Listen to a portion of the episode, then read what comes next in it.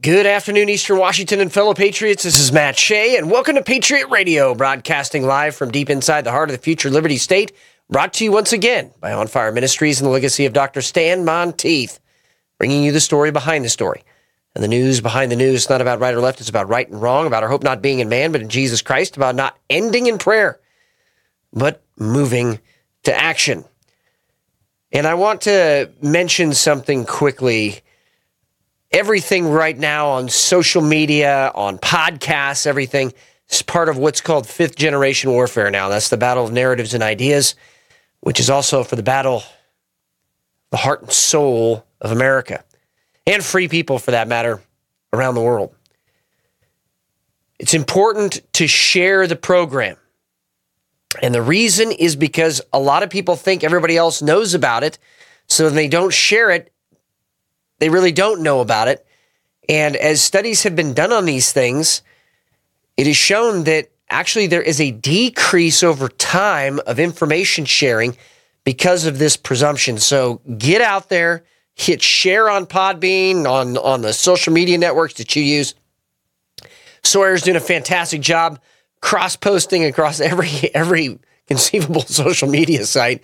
So please hit share, like, and make sure your friends and family get to hear this stuff because it answers a lot of questions. And I've this year I, I've taken a an approach to answering questions before people are asking them.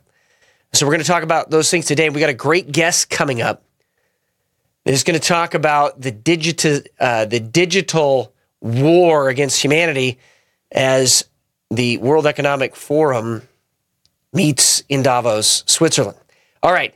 Zechariah 2 5, but I declares the Lord will be a wall of fire to her on all sides, and I will be the glory in her midst. What a great promise that is from our Lord and Savior Jesus Christ. And in this time, again, I was telling some folks last night about this. I want you to just stop for a second and imagine yourself in 1947, and that you're a pastor in Germany. It's after the war, two years. Allies are just starting to try to help rebuild the country under the Marshall Plan, which is not even in its full fruition yet.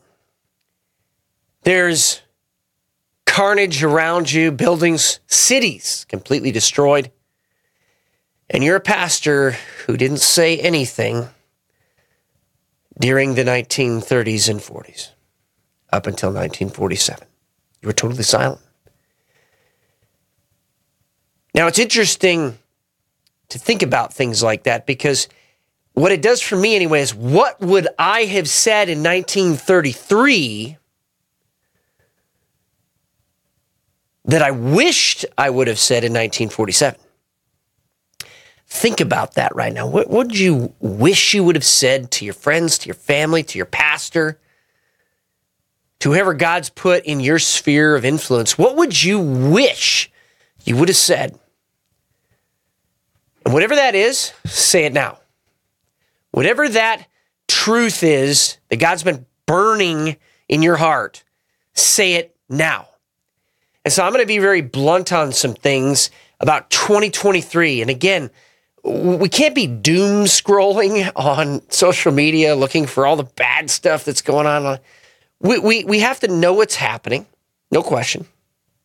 And you can go through my Twitter feed real quick. You find out a lot of what's happening. I'm sure you've got other people you you also watch, and that's great. But don't get stuck on that. Get get focused, stuck, if you will, on what God is doing and what He wants you to be doing in this time. And so I'm going to talk briefly about that right now. What do I wish I would have said? Here's what I wish I would have said if I was a pastor in 1947 Germany. What I would have said in 1933. And part of these things are very well articulated in, in a new book by Eric Metaxas called The Letter to the American Church. And so I'm going to mention a couple things that he talks about there and just kind of bring this together for all of you. So, first of all, there was something called the Barmen Declaration. And, and, essentially, what this was was the declaration of the confessing church, the churches that believed that uh, the Nazis, the National Socialists, were evil uh, and that what they were doing was wrong in the persecution of the Jews. And 3,000 pastors signed this thing. 3,000 other pastors came actively against it and on the side of the state. We saw this happen in the former Soviet Union, the Confessing Church, 1963. They broke from the state church. And by the way, just as a total side note, if you're out there condemning uh, Zelensky for closing Russian Orthodox churches and stopping that stuff, just want to give you a little bit of, of history there. Virtually all of the metropolitans, metropolitans in the Russian Orthodox Church, as a matter of historic fact, were KGB agents. You can read about this in the book Disinformation by General Mihai Pacepa. You can uh, see it confirmed uh, in the Mitrokhin archives, the Venona transcripts. So, so this idea that he's somehow being anti freedom in this one regard. I just I'm talking about this one area. It misses what actually has happened with the Russian Orthodox Church in that area of the world. Now, the Russian Orthodox Church became effectively the state church. The confessing church in 1963 was meeting in the woods. And in fact, pictures uh, of this are still in existence. In fact, our family has one of those pictures. And if you talk to some of the older uh, Ukrainian pastors, and even Belarusian pastors as well, and Russian pastors, they will tell you they remember the names of those pastors who sold them out. Okay, because there were there are really three things here that we're talking about. So, getting back to the Barmen Declaration, three thousand pastors signed it as the confessing church, saying what's happening is evil. We need to stand against it. 3,000 sided with the state actively opposing them. Those weren't the real bad guys. The real bad guys were the neutral pastors, 12,000, who didn't do anything and said, essentially in their hearts, all oh, those hotheads deserved what they got. Should have just been quiet and gone with the flow. That's not what Jesus Christ said. Jesus Christ went against the flow. That's what we're called to be as Christians, going against the flow and everything, going with the flow of God and the flow of the Holy Spirit, not with the flow of man. And so as as this kind of developed, these 12,000 neutral pastors really became the evil that they supposedly secretly opposed. Because you're either helping evil or you're actively opposing it. And this is what Dietrich Bonhoeffer really wanted to get across, especially to the American church today. There is no middle ground. And, and I, I, bristle when I hear people say it. The only thing in the middle of the road are dead skunks, okay? And you don't want to be one of those because they really stink and they're dead, okay? We don't want to do that. We don't want to be in the middle of the road because also Satan owns the fence. So you don't sit on the fence. As Jesus Christ says, don't be lukewarm, pick a side. And so Germany had this same thing that happened in the former Soviet Union, where you got one set of churches that were confessing, the other set of churches sided with the state, and then you had the others in the middle who stayed silent and effectively became enablers and empowerers of evil. That is where we are at today in America. We need to choose a side. And so if I was in 1933. This is what I would be telling all of you today. There is no middle ground. What we are seeing coming out of Washington, D.C. is evil. It is immoral, it is anti Christian, and it is intentional to try to destroy this country. Now, interestingly enough, and I'm going to get to this in the brief, Roger Stone came out with a couple things that were fascinating to me because what they're trying to do, they tried back in the 1970s. Now, at that time, they were trying to collapse the United States on the 200th anniversary of the Declaration of Independence in 1976. They failed. And what's coming up here in 2026? The 250th anniversary. And they're trying to do this again. Now, their original plan was to begin in 2017. But something happened they did not expect, and that was the election of President Donald Trump. And that delayed them four years. And so now we're seeing this plan come back into fruition, collapsing the enemy energy sector like happened in the 1970s. You had lines for gasoline, you had rampant inflation, you had the United States and its stature internationally going down. You had the Russians surging. The Chinese began their surge. The jihadis began their surge. It's all happening again. They're trying it again. And so, as the globalists meet in Davos, Switzerland,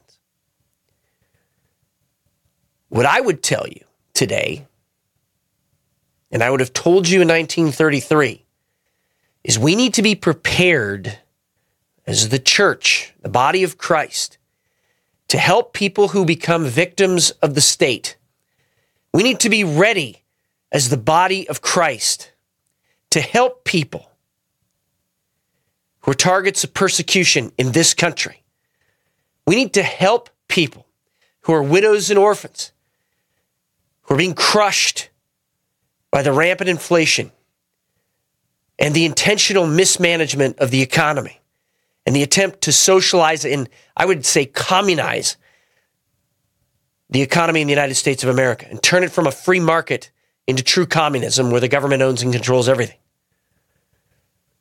I would say to you that it's time for the church to be prepared with food, with water, with Bibles, and to be prepared spiritually that all of us may become home churches underground in this country. And that as a result, we might all end up being shepherds in some capacity or another. And to break off the religious notions that only certain ordained people that have gone through classes for all these years are capable of baptizing somebody else, when in fact the Bible says very clearly that all of us are called to preach the gospel of Jesus Christ and to make disciples baptizing people in the name of the Father, Son, and the Holy Spirit throughout the world. We are all called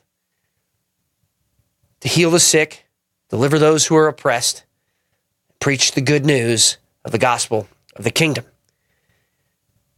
If right now somebody came to you and you couldn't go to a church, would you know how to baptize someone? Would you know how to pray over them? So Holy Spirit would come upon them. Would you know how to lead them in the prayer of repentance? And I ask people this all the time. How many people in the last year have you actually evangelized? How many people? It's not condemnation. It's are we the church or are we not?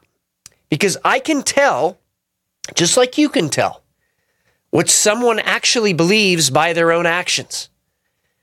And if we actually believe that we are kings and priests in his kingdom, as it says in Revelation 1. Then we need to start acting like that in this time of darkness and wickedness. Because in the time of darkness and wickedness, the world will see a great light, the world will see the greatest harvest in its history.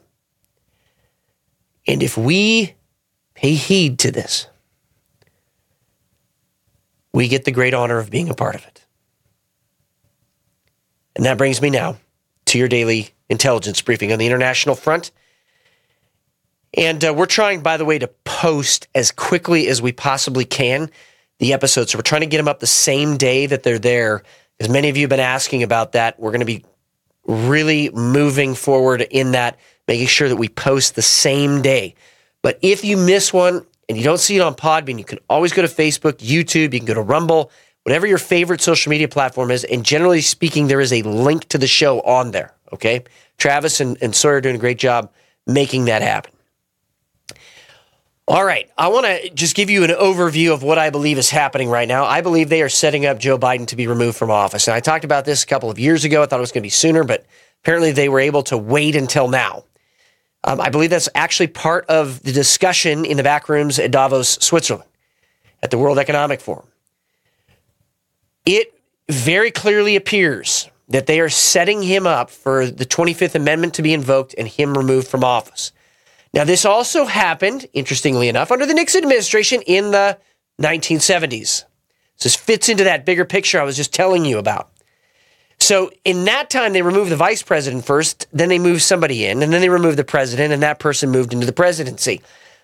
Who might that be in our day and age? If it's not Kamala Harris that's supposed to take over, it might be Gavin Newsom. So in the next few weeks, watch because it was Democrats who found these documents. It was Democrats who reported these documents, and it was Democrats that used these documents just like they do against conservatives through the same media outlets, like the New York Times and the Washington Post. So that tells me this is an intentional thing that's happening. Look also for criminal charges or some sort of criminal investigation to officially begin against Hunter Biden. And the ties being made by the mainstream corporate legacy media, not necessarily conservatives, even though that's happening. I believe they think that the pretender is too incompetent to manage the war that is coming. And so they have to remove him first. So watch again the next few weeks. Watch what Gavin Newsom's saying in California. Watch what's happening in the White House. Watch who they're bringing forward more, that all of a sudden from the Democrat side is all of a sudden in the media a lot more. Watch these things as an indicator because it really appears they are setting this up right now. These classified documents that were found, people say, you know, he should resign. Yes, he should. There's no question about it. The vice president does not have the power to declassify. The president does. That's why the Trump and Biden situations are totally different.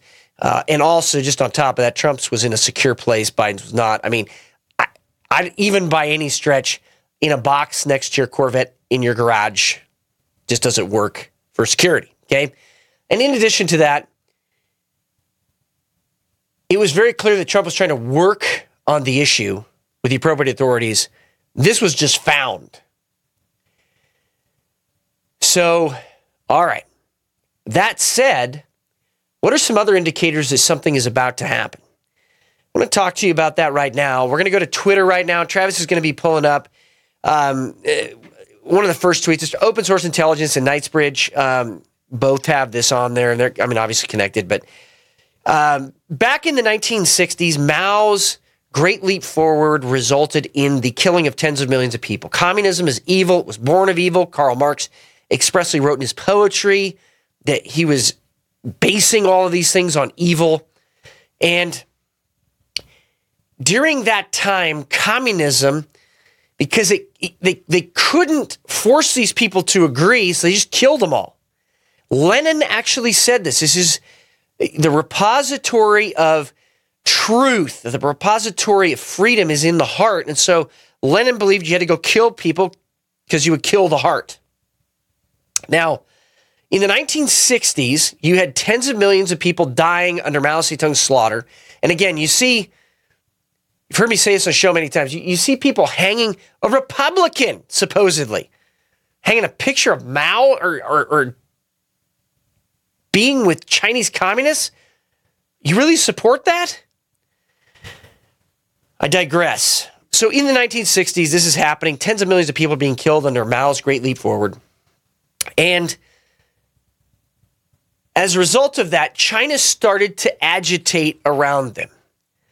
War in India later, there's just stuff that started to happen because their people were becoming uncontrollable. I want to tell you something. This last few months, China is facing what they believe is a threat to their power. And just like General Chiwatian said, and I know I'm mispronouncing it, so please don't send me an email correcting it. he wrote a, a speech, and we got a, a copy of this speech where he clearly said if the communist Chinese feel that their power is threatened, they're going to go to war to preserve it. So this this one I'm about to tell you just kind of tips me that they're going to go to war to preserve it, and that is this: they've had widespread protests over COVID. You had the the people in Hong Kong standing up to the communist Chinese. You had the people in Taiwan standing up to the communist Chinese, and so it just shows that they feel their power is being challenged. That they should go to war sooner rather than later. Well, in addition to this, China's population declined for the first time since that great slaughter of tens of millions of people in the 1960s. It declined by almost a million people. And China's got a demographic problem. They've got a whole bunch of firstborn males in China that are very narcissistic because they were also the only child. And they also have a problem with those people being effeminate. And so the Chinese military actually started on a program of manning up their forces. And I've told you this on the show before, but back in the first clash with India, now this is months and months ago, this isn't the recent one.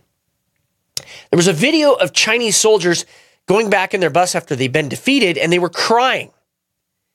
So the Chinese military came out shortly thereafter and said, We got to man up our military. So the Chinese know they've got a demographic problem. Their population's in decline. They've got a whole bunch of firstborn narcissistic males uh, that are also effeminate. So they've got to do something. And one of the answers to that, classically and historically, has been war. So, just from a demographic standpoint, they have a reason to go to war. Then you also have, after the United States sent a, a carrier strike group into the region, you have the PLA holding fi- uh, live fire drills right on the heels of that. And, and it, it, you can see them ramping it up. In addition to this, the Chinese understand that economically, they're also headed down. They've had a massive hit in their real estate sector, a downturn in that, and they're trying to cover up as fast as they can, but you have some cascading default already happening. You have also the fact that they're they're running short on food and they've been trying to stock up on food. You have them also stockpiling gold, which is exactly what Russia did right before Russia invaded because they knew that Western sanctions would hit them and they needed a hedge against it. You have Japan, the Philippines, South Korea now all arming up, and now the United States getting a clue and beginning that trajectory of arming up. So, so it's not going to get easier for China to wait into the future to invade. In addition to that, you've got what's happening in Russia right now. The Chinese will not miss this opportunity to try to take advantage of a Russian winter offensive. So it's probably going to happen right around the same time in the next two, three months. Belarus looks like they're getting ready to enter the war. Again, uh, Knightsbridge analysis. The Belarusians and the Russians are holding drills now, and they're specifically focused on logistics and supply trains, which was the problem they had when they invaded from the north from Belarus into uh, Ukraine. They couldn't sustain the logistics networks. Now, look, Russia has been very notorious. You've heard me say it many times on the show. I've, I've given the primary sources for this. I analyzed it myself in the military. Um, they, their logistics trains are very poor. Well, they're they're specifically drilling on this, and they're drilling right next to the Ukrainian border. So this is much closer than normal. So I'm not saying that war necessarily is imminent, like in the next few days, but what I'm saying is it looks like more and more there's going to be a winter offensive. And if there's a winter offensive, Belarus joins Russia and invades Ukraine, you're going to have China try to take advantage of the same time frame. In addition to this, Iran keeps arming Russia that is driving a wedge between Russia and Israel right now, and Israel looks like it's going to strike sometime in the Middle East. What does all of this mean to us? Very likely the price of oil is going to go up as instability happens in the world, but also supply chains, especially if China invades Taiwan, are going to be severely disrupted. It's not going to be catastrophic, but severely disrupted. So it, it just means you've got to look forward. What has a, a chip in it that could be hard to get in the future, and you should probably buy something now. If you haven't stocked up on food, don't have a year's worth of food, you need to do that. If you're not using uh, encrypted text messaging, you should start doing that. And I, you've heard me talk about this on the show before, but it, it's now coming to a place where the, the time frame is shrinking. And we all spiritually need to be ready to minister to people in crisis as well. And I believe we all need to be looking forward to a, a time and preparing for a time when we have small alternative economies in our communities and even, even to the extent of our own families and our church families. And thinking along that line right now instead of waiting for the future. Last thing I want to bring up to you coming up here this Thursday, 10 o'clock, it starts the Holy Spirit Comforter Conference with Dr. Emmanuel Ziga at the Spokane Convention Center. Uh, first is the breakfast in the morning, then it's going to start at Thursday evening. It's going to go Friday evening as well, and then Saturday morning. Um, and I believe we have something Friday morning as well. Travis is posting that up there right now. And just make sure you go register. It's a fantastic conference, helps uh, a lot of people just focus on what the Lord has for them in life and to start moving in that direction instead of just talking about it. So, again, the Holy Spirit Comforter Conference coming up here the 19th through the 21st, again, starting Thursday morning at 10 a.m. for the breakfast. Look forward to seeing you all there. We also have the circuit riders coming to Spokane, Washington. The venue is to be announced here, but I just want to prep you for it. it's coming up the 17th and 18th of February. Going to be here in Spokane, Washington. If you've never heard of the circuit riders, they're associated with YWAM, Youth with a Mission, and they are very much about revival, worship, and claiming these cities and communities for our Lord and Savior Jesus Christ. All right. Thank you so much, everybody, for for posting and for sharing. But if you have missed it and you don't know where to go, several things. Number one, you can go to Gab, you can go to MeWe, you can go to virtually every social media site, like, share it. You can also find us on iTunes, Podbean, Spotify, and Amazon.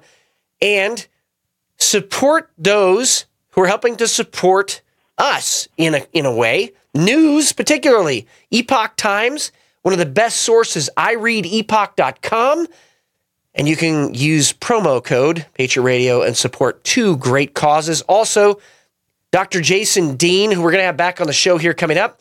Brave T, uh, it's Brave TV Store, bravetv.store slash Patriot Radio, bravetv.store slash Patriot Radio.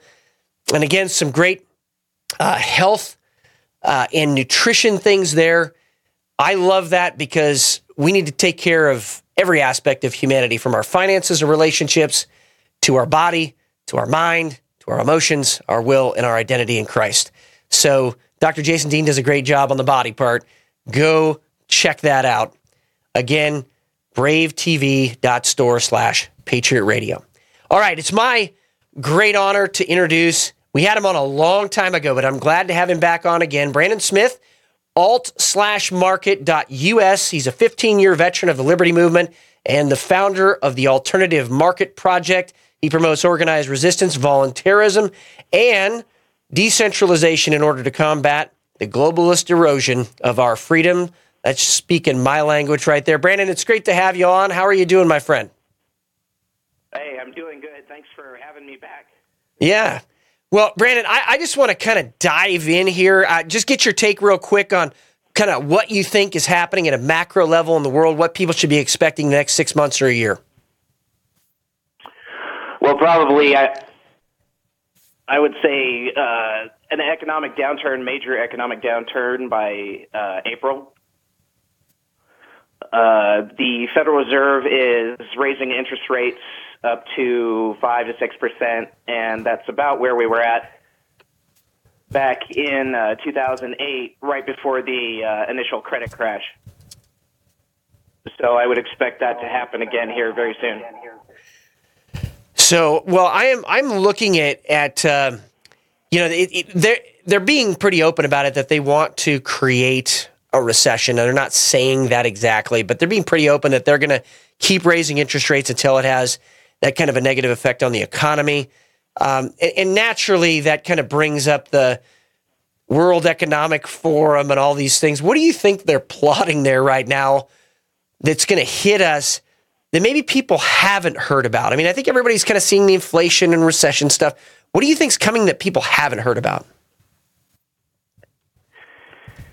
Well, a lot of people probably haven't thought about the uh, probability of a uh, cyber attack, uh, a large scale cyber attack, possibly targeting the internet itself.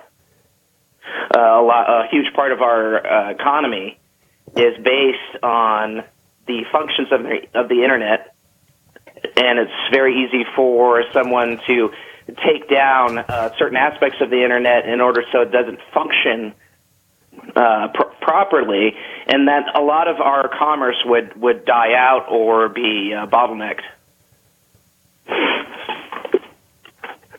So, with that, and and I, I, think too that you know the the cyber attack part of it. A lot of people have kind of taken this for granted that cyber attacks in the past haven't really impacted a ton of the economy.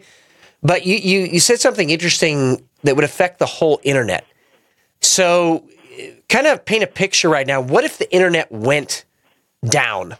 What what would people see happen that would impact their daily lives, just kind of practically? Most uh, trade and commerce would be stifled or slowed down. You would see supply chain issues. You would see uh, a lot of finance, uh, stock trading, things like that break down. Uh, you wouldn't necessarily have a grid down event, but uh, in the process of the economy uh, going into speedy decline, the uh, grid would be sort of a secondary issue, uh, you know, when people don't have money. Right. so, um, I think that I think that uh, one of the biggest issues in terms of the internet is that uh, a, a lot of people use it as a main avenue of of uh, communication, and this is something that has become very pervasive. And I, I hope that uh, people realize that you know how dependent we are, and they try to look for all, alternatives. Because uh, if it goes down, then what we're facing here is not just an economic collapse, but a, a probably a, a government control of communications in general. So people need to look for alternatives. So, you know, we have this kind of in the future, and I, agree with you uh, very much on the cyber attack part of it. Um, right before COVID happened, I had a business owner contact me and said, Hey, they're removing stuff from my insurance policy that kind of gives me a inkling there might be a pandemic. Well, the same guy contacted me here uh, a few months ago. He said, Hey, they're, they're removing again the cyber attack provisions of our business insurance policies. I wonder if something's coming. And so I think that that it's clear something is in the offing, but at the same time, though, I mean, even at Davos, you have on the one hand Klaus Schwab saying uh, in this creep, by the way, super creepy video, uh, saying that there is going to be a cyber attack. You also have them talking about central bank digital currencies and this control through digitization of every aspect of our lives. So, it, on one hand, it's like, yeah, there's going to be a cyber attack. Maybe that's what they use as the excuse for the other. I mean, that's kind of how it's seeming to me. What's your take on that? And and tell people a little bit about what is coming in that realm in regards to using um, the digital world to control our lives. The biggest problem would be moving towards a cashless society because then you have no uh, avenue other than CBDCs in order to trade and to survive in the economy, uh, at least not uh, anonymously. And if you if you remove anonymity from the economy, then the government control most of what you do, and that's I think the main purpose of CBDCs. Uh, CBDCs would allow them to monitor and track every transaction, and uh, anything anonymous would sort of disappear. Beyond that, they would have the ability to, uh, I guess, shut off your accounts at a, on, on a whim and uh, remove your ability to trade at all. And if that happens, then I would expect that there would be alternative economies springing up, which you've been talking about for years. I want you to talk about it now. Alternative economies springing up at kind of the local level, even the familial level, maybe in the broader sense of that term. Um, churches or maybe uh, organizations people belong to, civic organizations, kind of banding together during that time because the question is going to become how are people going to survive unless that happens? Right. So uh, this is something I've actually, this is what I started uh, alt market. I based alt market on when I started it um, back in 2010, 2011. And the, uh, I think the, the concept of barter markets might seem sort of strange to people as a, a method for fighting against this. But if you really think about it, if you if you localize trade, if you um, remove yourself from that digital control grid and a lot of people do it on the local level. Uh, they sort of insulate themselves from not just the control, but also economic decline. Because what you do is you start to produce your own necessities, your own goods at the local level. You're trading with each other. And so you've created your own little separate economy away from the, the mainstream, the, the, we'll call it the grid economy. And the, uh, the if if enough communities do that and you they start to network and then they start trading back and forth with each other uh, not just within their communities but with other communities then you slowly start to build a what some people call a parallel economy. I, I call it the alternative economy. And if we're able to do that, then uh, that gives us a lot of power in terms of what happens in the future. If we're dependent on the mainstream economy when uh, everything crashes or when they introduce introduce CBDCs, then uh, it's very hard for us to fight back against any kind of uh, authoritarian measures that uh, these people want to introduce. So we have to separate ourselves and we have to be as independent as possible economically. Otherwise, we're not going to be able to fight back in, in any other way. I think I think one of the things that you point out in your recent article about this whole idea is is I, I don't know if enough people grasp the idea how evil the globalists really are and that they actually hate humanity. They don't it's not like they're trying to make stuff better and less war.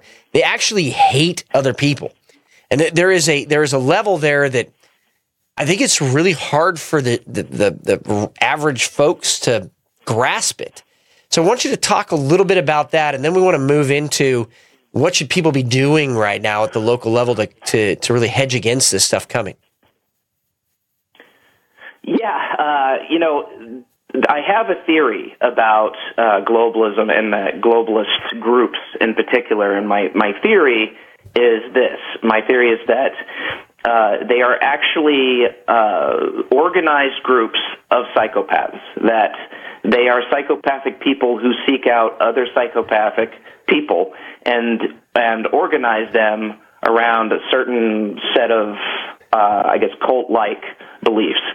And if you really want to get into how evil these people are and how psychopathic they are, I would suggest looking into the World Economic Forum and their concepts of the digitization of humanity.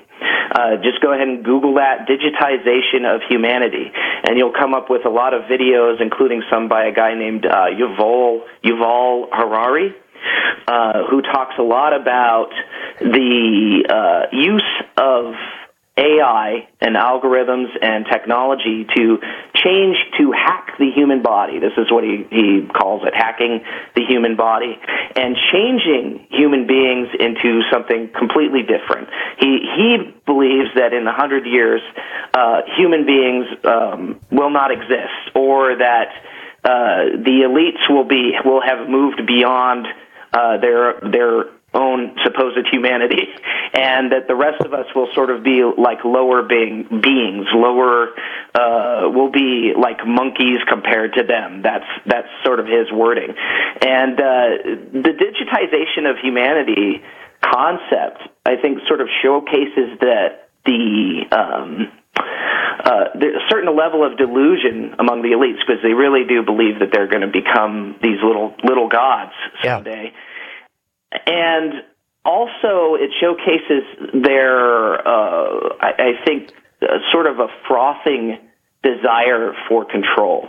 It's something that they, it's their fantasy, it's their dream. The, the ability to hack uh, the human body and the human mind uh, with technology in order to control in order not just to make themselves ascendant or become some kind of gods, but also to control the rest of us, to be able to uh, read our behaviors, read our minds, and predict the things we're going to do before we even know we're going to do them. This is this is delusional. There's a lot of things about this that that uh, I think they exaggerate, and also AI in itself. I think they sort of exaggerate what AI is and what it can do, but it shows what they dream or what they wish they could do. And uh, I, so look up that, look up digitization of humanity, and I think you'll get a pretty good example of how evil these people really are. And we've had a couple of uh, Yuval Harari's videos on the show before, just so people could see it with their own eyes. I mean, it's just absolutely.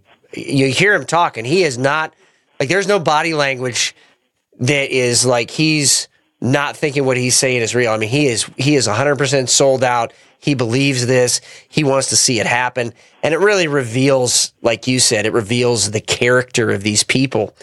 Uh, I I want to get into what folks can do at the local level. I like to talk action a lot instead of talking about the problem. You know, what can people do at the local level to hedge against this stuff? I mean, we've you know, we've seen just just during COVID, you started to see alternative markets form because people didn't want to go to the grocery store or whatever, so they were going to their their friends for eggs and, and those things. And I saw, by the way, I saw a hilarious meme the other day that said, back in my day, we had so much toilet paper and eggs, we used them against our enemies. I thought that was hilarious.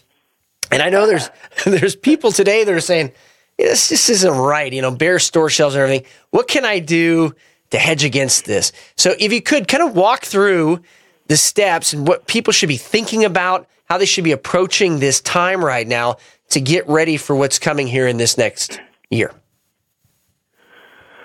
The first, uh, I guess, the first thing that people need to well you know i'll say this first that covid and the, the lockdowns and the mandates i think were a huge wake up call for a lot of people. And i have seen a, a, a very um, noticeable burst in activity on the prepping front uh, after you know during and after that that incident so i it, in a way it's funny because you know, I mean, in my opinion, according to the evidence, I think that COVID was possibly deliberately released, or it was definitely yeah. exploited, and the the elites knew ahead of time exactly what they were going to do uh, in terms of uh, implementing those controls. So. Um, but they made a very big mistake, I think, because well, number one, it wasn't nearly as deadly as they had had uh, told people. Uh, number two, uh, they, they just woke up millions of people to the concept of prepping and preparedness. So, so uh, that's um, that's an interesting sort of side effect of what happened. And uh, you know, in order for people to prepare, I, I think you know first you have to uh, look at yourself and your your personal situation, your living situation, and ask yourself, what can I provide for myself if the system were to go down tomorrow? And uh, if your answer is not much, then you need to get to work. Uh, you need to take action and uh, learn how to, I would say, first, try to learn how to produce one thing, one necessity.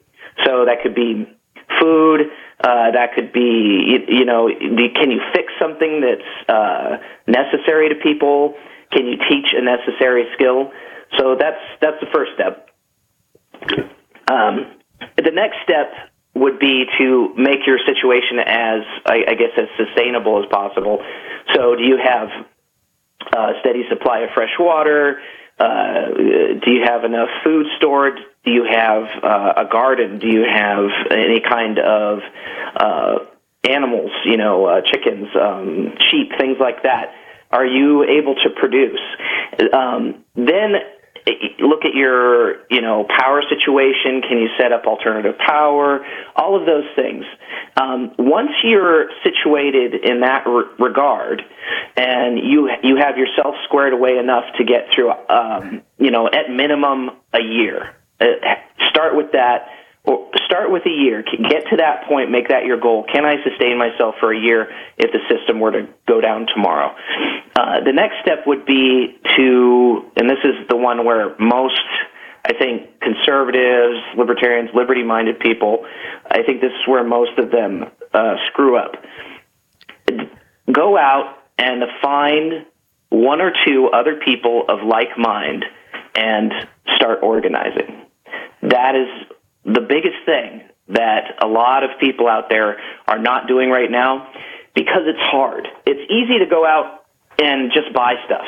It's easy to go out and prep. It's easy to set up some solar panels, that sort of thing. That's the easy part.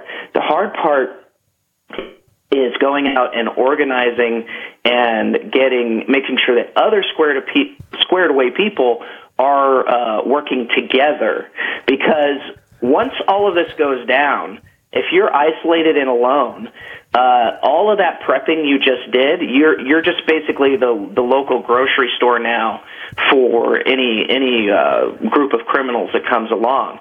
And you know, no matter how prepared you think you are in defense wise, eventually there will be people who will take your stuff from you. So uh, you can't be isolated and alone. You need to be working with other people. Uh, forget all that gray man crap. That's that's not practical for the kind of collapse scenario that that we're talking about. So uh, you know, go out and organize, and they can do that by first talking talking to family members. Um, uh, you know, go to church, uh, find people at church, uh, you know, if you if you think that there are people at your church that might be of like mind, talk to neighbors who might be of like mind, and try start with one or two people, and then go from there. So, what does a barter network look like? I mean, what is you know, because people are immediately, and uh, it's interesting because around the world, Christians all the time are just making it happen, and they're not being bogged down by uh, bureaucrats. So it, there's there's people that'll immediately say, "Well, what does a barter network look like? Is that legal? Did, would they let that happen? How do you think that they would react to that? You know, like those kind of questions. How do you deal with those?"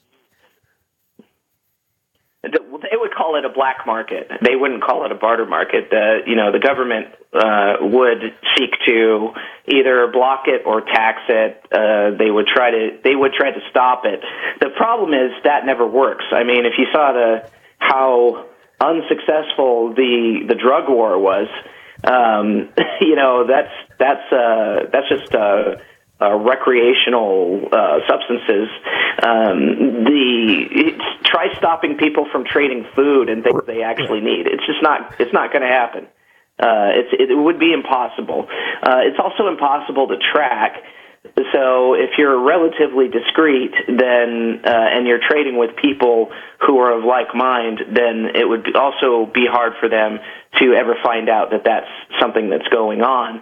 Uh, also, you know, I think everyone has um, a vested, or almost everyone has a vested interest in keeping a localized economy going. Uh, no one wants to suffer. No one wants to starve. Uh, no one wants to most people don't want the government in their business controlling uh, you know micromanaging their lives so you might have people in your local area every once in a while who uh, w- might try to inform on you or tattle tattle on you. Right. But uh, I think for the most part, uh, uh, the majority of people have a vested interest in keeping that kind of black market or barter market alive.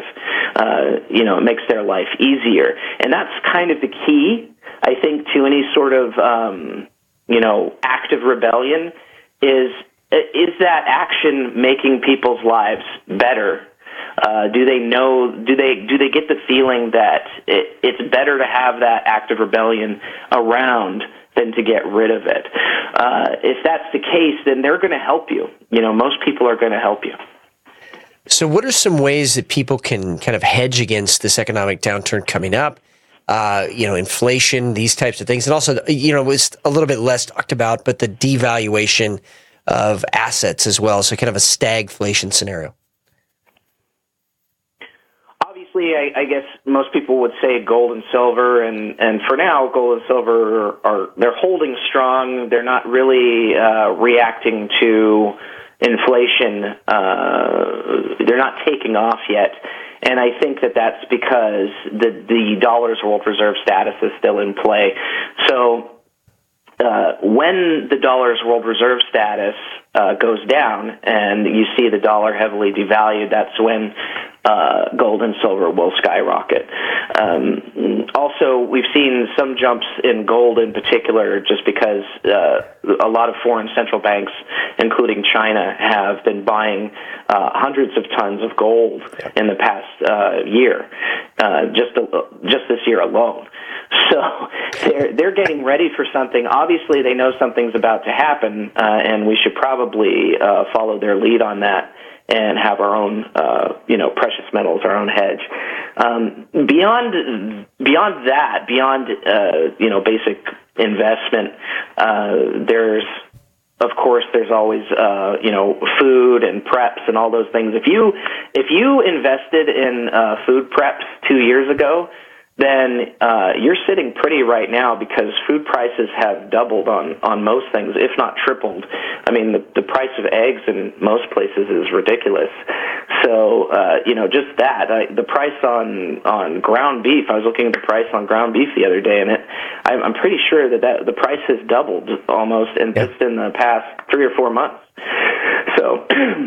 uh, you know that's a that's a massive investment. And even now i would say if you haven't uh stocked food yet uh i would i would try to do it now because there are some things you can still get at a you know a moderate price. And I, I would not expect the prices to go down anytime soon. I, I would expect them to keep going up. If not due to dollar devaluation and inflation, then through supply chain collapse. Uh, that that's the other big one that's going to cause prices to rise. So, where can people go to get more information and, and learn more about what you've been talking about for well now over a decade? So, uh, I want to make sure that they're connected. to Get your newsletter as well. Sure. Yeah, they can uh, visit my website, which is alt-market.us. That's alt-market.us. Uh, I also have a newsletter called the Wild Bunch Dispatch, and that deals more with the uh, I guess the more uh, illicit side of uh, preparedness. Um, you know, what would happen? Worst case scenario, what would happen if you had to fight a war? That's what that's uh, that newsletter is more about. And uh, I'm also on uh, Gettr and, uh, under Alt Market One, and I'm also on Twitter under Alt Market One. So, final thoughts here in the last. Looks like we got about a minute left. Uh, again, the most important thing that liberty minded people can do right now, uh, I believe, is organize. They need to organize locally. They need to talk to family, friends, neighbors, people at church, uh, whoever you can find that is of similar mind. You need to organize and plan ahead for what's about to happen. Again, I think we're going to see an acceleration in terms of the uh, economic decline. Uh, probably in April. So uh, that gives you, you know, not much time left to uh, start talking to people and getting things squared away. The worst thing to, that you could do is try to organize after, uh, you know, a collapse or after chaos hits. You want to make sure and organize with people beforehand. Yeah, absolutely, 100%. Brandon, thank you so much for joining me on Patriot Radio today. God bless you. Keep up the fight. Hey, thanks for having me. All right. Brandon Smith, alt-market.us, alt-market.us. Uh, check it out. He's been talking about the alternative market l- literally ever since I have known him and about what would happen in these kind of scenarios. And, and what's interesting is his theories and, and, the, and the things that he's been observing have actually been happening in other places in the world that have suffered collapse or civil unrest or inflation, like Argentina. Um, you can watch exactly what he's talking about happening. So don't sit and wait. Don't, like he said, organize after. Start now. Start in your church. Start in your family. And make sure that you're not saying, eh, I don't know if that might, eh, I don't think that'll happen make sure you're checking your own normalcy bias. And, and the idea behind normalcy bias is that things will continue the way they always have. Check against your own normalcy bias and get prepared today. Physically, mentally, spiritually, start organizing. And, and if for no other reason, I mean, as Christians, we want to organize because we want to evangelize. We want to organize with people around us. We want to engage with people around us because we want to evangelize, make sure that they're saved Make sure that their eternal security is settled. This is how Christians have survived literally for 2,000 years in everything from the massive Roman persecutions to the Black Plague, the persecutions in communist China. And this is how Christians will continue to survive because God has tipped us off ahead of time. He's put people in our lives, like through Patriot Radio, to say now is the time to be ready. Now is the time to look at what God is doing so we're not reacting to what the enemy is doing. This is Matt Shea. Thank you so much for joining me on Patriot Radio today. May God bless all of you, and He is making this generation the greatest one. Keep up the fight.